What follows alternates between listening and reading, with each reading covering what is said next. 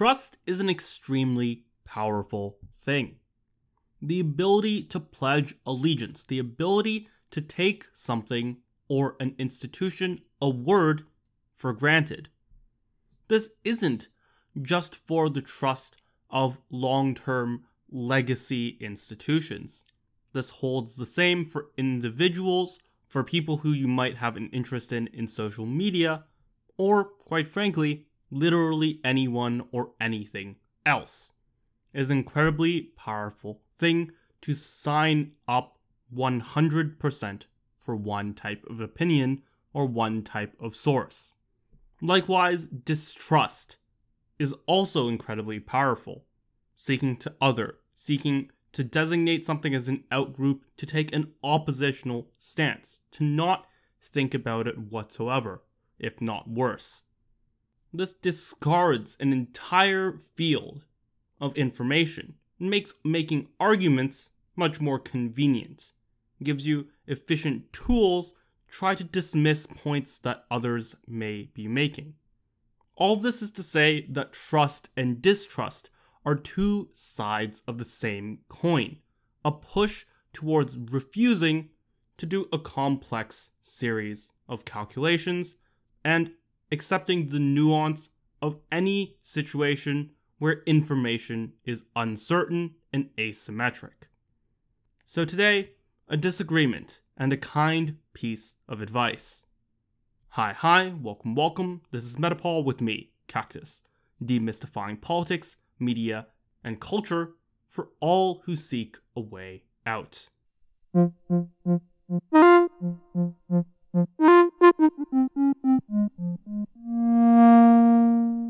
I made a tweet a few weeks ago that now I think was an excellent premonition for things to come. I said, it seems difficult to keep institutional trust between 30 and 70%. We'll see how long I last. I was making an observation about those in all parts of political life. Fun fact this is actually a re recording of another version that I did on this exact same topic. In traditional metapolitics style, I try to stay away from addressing points directly, instead, focusing only on the abstract principle, the one that I just gave you in the introduction. However, listening to it over and over again, asking for feedback, and looking at the results, I think it became clear that there was no other way to interpret it as a commentary on very specific things occurring within several of these communities right now. So let's bring those things to light and not be shy about it. Hopefully, this won't be viewed as an attack. This is a good faith piece of advice on how people can better sense make, communicate, and understand the world at hand. First, a logical case for the aforementioned moderate institutional trust. First of all, agency exists in almost each of the systems that we are talking about, whether it be journalism, whether it be government, or whether it be scientific institutions. For example, I've often been incredibly critical of modern day journalistic practices, funding sources, and ideological capture. All those are problems, but none of them mean that an institution is 100% false all of the time. In fact, even most institutions that have been corrupted in some way or another still produce valuable information at least a portion of their time. It's required for survival. Because of this, I've often pointed to those exact good actors whenever I'm criticizing the media. It's so important in order to not lose any sort of grasp on trying to defer work, on trying to collect information through second hand means. No man is an island, and if one tries to operate based on only their own internal judgments, internal bubbles, misdirection, and just plain old mistakes, can easily take hold. this doesn't just apply to you or me, it applies to the most influential, whether they be in or outside of institutions. However, looking at each of these individuals, looking at their own track record, looking at how they engage with information, gives us a good tell on what hope we can still have for said institutions. The list of people I've recommended in media, for example, include anywhere from Nicholas Kristof and Josh Rogin of the New York Times and Washington Post, respectively, to a variety of well conducted studies and papers that I don't have off of the top of my head right now, but of course you can go through the previous episodes for each topic in particular. What all of this means is that just because there are malicious influences doesn't mean you get a get out of jail free card to dismiss the opinions or to dismiss the findings, factual findings, of any given organization. Now, something that I think is increasingly troubling is that this occurs not only in groups that are already insularized, on groups that are already driven by in group dynamics, but instead also on those exact groups who are trying to seek more nuance, who are trying to seek a center, and who are united by one thing not politics, but opposition to the status quo. I'm going to talk more about this later, and how that idea of polarization can be more generalized. However, here's what the direct level thing that is happening, at least in my opinion, is. When you have this self sorting dynamic, not only in politics, but also in this realm of heterodoxy, then you get an increasing bundling of people who are low on institutional trust. Now, being low on individual trust, or institutional trust rather, is not an inherently bad thing on its own, particularly in the circumstances we exist in right now. Taking an extra step in specific fields and evaluating evidence to a higher degree, particularly if it's a field of expertise, is undoubtedly a positive contribution to the overall information ecosystem. That's not the case when you get this bundling, when you get this amplification of institutional distrust. A classic exponential network effect. Much like the same ones that polarize along party lines. Now, is the heterodoxy group nearly as bad in the current circumstance as the Republican or Democratic parties, for example? Not in the slightest. Do they still result in some sort of consensus, in some sort of overhype, or in some sense of distortion of what is going on in the broader world? Absolutely. Now, there's a very easy counterpoint to this argument, and it relies on an idea that I've talked about on this show. Specifically, that exponential functions tend to go to 0 or 1 whether they exist. In other words, that when you have these recurrent effects, such as institutional capture, then there is an accelerating growth towards one pole or the other, towards complete capture or towards proper function. Of course, the key thing that's missing from that argument is that this occurs when given enough time. And that's not necessarily what has happened so far. Right now is an incredibly novel circumstance. Social media was only widely introduced around a decade ago. It is a time of extremely rapid change, and as such, exponentials haven't necessarily fully taken effect.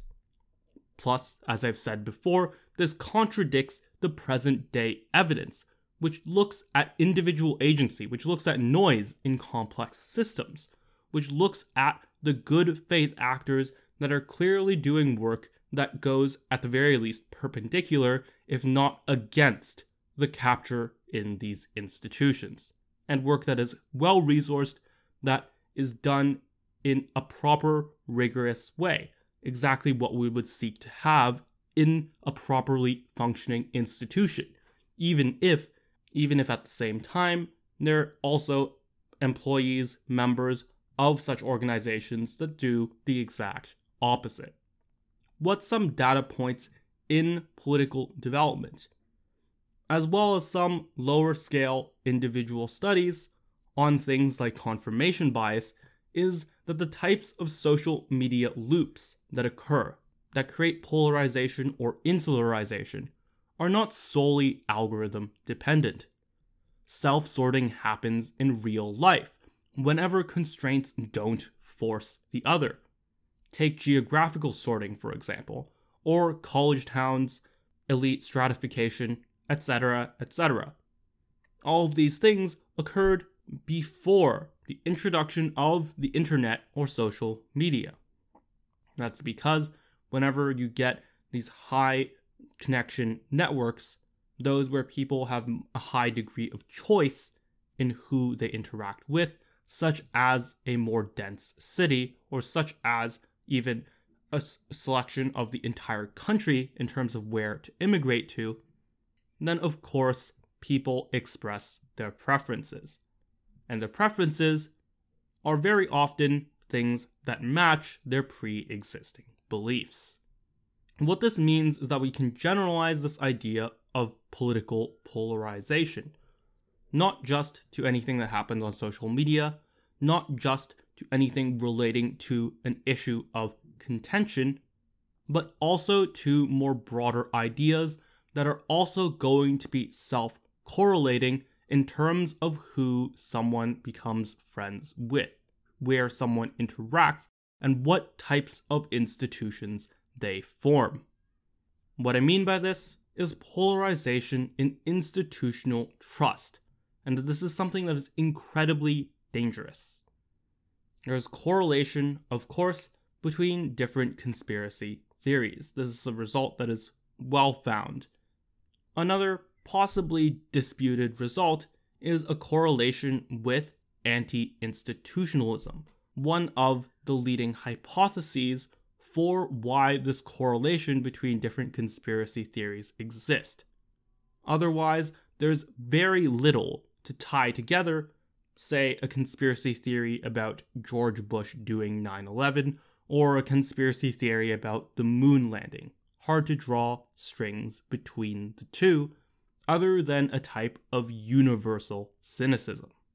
Now, of course, this can be skewed, particularly by the fact that many institutionalized conspiracy theories are ignored. The belief in a widespread degree of racists that are conveniently being covered up matches every definition of a conspiracy theory, and I've spoken about it using the term Russian racial conspiracy theories, as they have a direct tie to propaganda used during the Cold War. This is one that may be ignored when measuring what parts of the population adhere to conspiracy theory belief.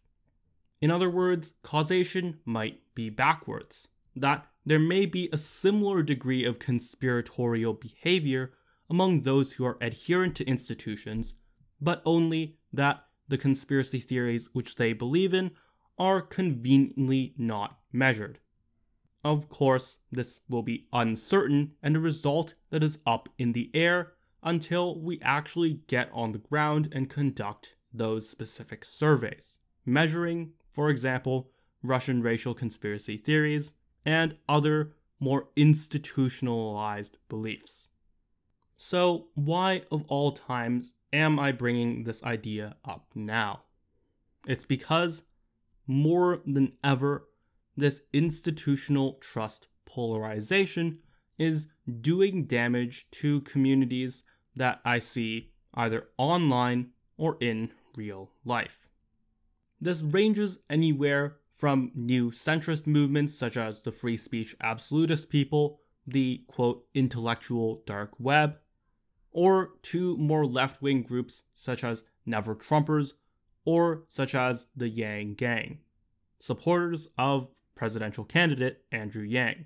What seems to be increasingly frequent is a spiraling distrust of institutions, a moving of the lever of belief, the lever of importance of mainstream institutions to zero, results in the coalescing, the building of absolute trust along one specific figure or one specific set of figures. In other words, the exact problem that existed with the alternatives in the first place. Now, I know that many people in my audience, and and quite frankly, a share of the population writ large, a non-trivial portion of the population writ large, sees themselves as a member of each of these groups.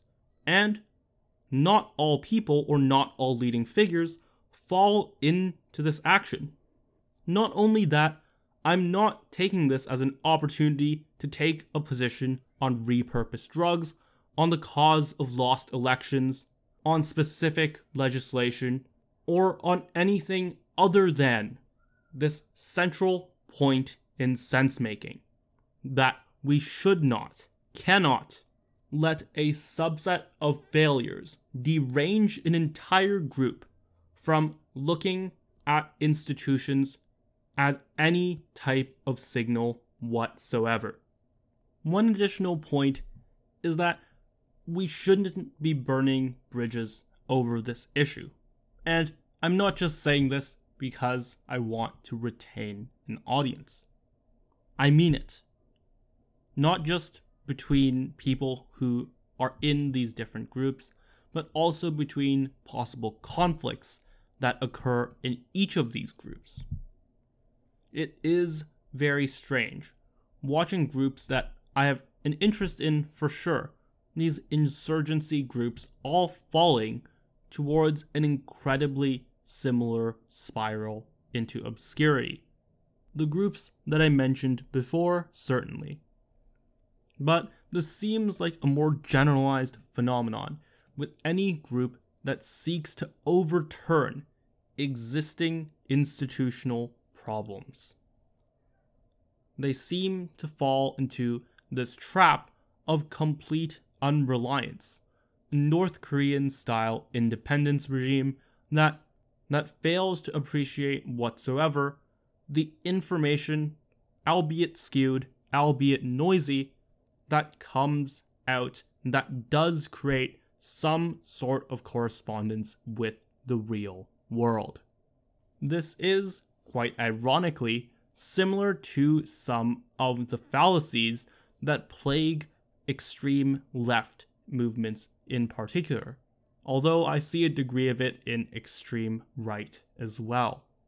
It seems that there is a type of revolutionary fervor that isn't particularly connected towards an ideology, that isn't particularly connected towards a type of solution, but rather towards an opposition, a cynicism, and this can be an opposition in good faith. It can be an opposition that's justified against groups that truly are politically manipulative, that truly are corrupt, that truly are not functioning to anything close to a proper evidentiary standard. I don't disagree with any of you on these terms. So, when off on an adventure, when exploring new territory and overturning the problems of the old, don't be afraid of looking for past wisdom, for looking for diamonds in the rubble, because they will be there, and to discount them for nothing is no more than a convenient sleight of hand. One important theoretical footnote towards all of this and apologies for not knowing where to fit this into the conversation, is the idea of generalized polarization as a model for institutional failure. Some of the same principles that apply when talking about insularization, when talking about anything that involves these self selective or these network generating beliefs whether it's politics, institutional trust, or even branches of scientific theory, factions in a YouTube channel's fan base, the tensions between warring groups. All of these revolve around similar concepts, including the in group, the out group, including the self selection mechanism, including the insularization, and bringing a unity towards each of these fields, looking at whatever can be abstracted, seems to me a worthy endeavor. This might be something I spend a lot of time thinking about in the future, whether it's because of its practical use or whether because it seems so similar to mathematics that I'm just used to practicing. This pattern, this idea of looking for abstracts, for looking for parallelization so we can port the insights from each of these fields to other subfields or other f- subfields of other areas is something that I think could yield significant opportunity, insight, and structure for the institutions that we want to have in the future. Of course, one of those institutions is new media, and one of those sources of new media is this podcast. If you like listening to it, and if you think that this creates an important contribution to whatever we're thinking about, if you think that someone really needs to hear this message right now, then, of course, share the podcast, give it the thing that only you can give your own personal endorsement recommendation who those that, I think rightfully, trust you. Use that card carefully. Use it knowingly. Use it with full knowledge of the consequences, of the possible pitfalls, and of the intent to do better. And especially if you do that, then thank you.